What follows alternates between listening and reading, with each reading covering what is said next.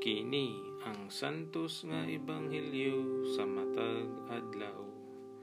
Abril 19, Lunes sa ikatulong simana sa pagkabanhaw sa Ginoo tuig 2021. Pagbasa gikan sa ebanghelyo sumala ni San Juan.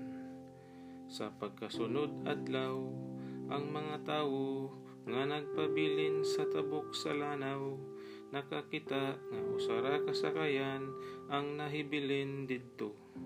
Nasayod sila nga si Jesus wala mo sakay sa sakayan uban sa iyang mga tinunan nga nanggikan nga silara.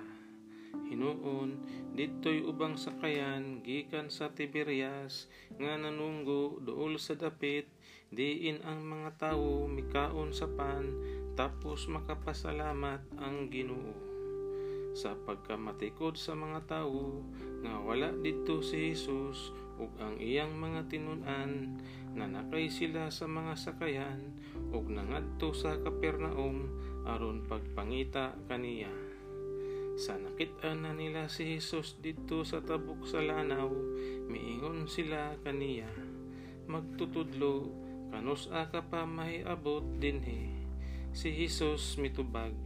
Sultihan ko kamo, nangita kamo kanako, dili tungod kay nakasabot kamo sa mga milagro nga akong nahimo, kundili tungod kay nakakaon man kamo sa pan og nangabusog. Ayaw kamo paghago alang sa pagkaon nga madaot, kundili sa pagkaon nga mulungtad ngadto sa kinabuhing walay katapusan. Kining pagkauna, ihatag kaninyo sa anak sa tawo, kay anaa kaniya ang pag-uyon sa Dios nga amahan. Busa, gipangutana nila siya. Unsa may among buhaton, aron pagtuman sa ipabuhat sa Dios. Si Jesus mitubag.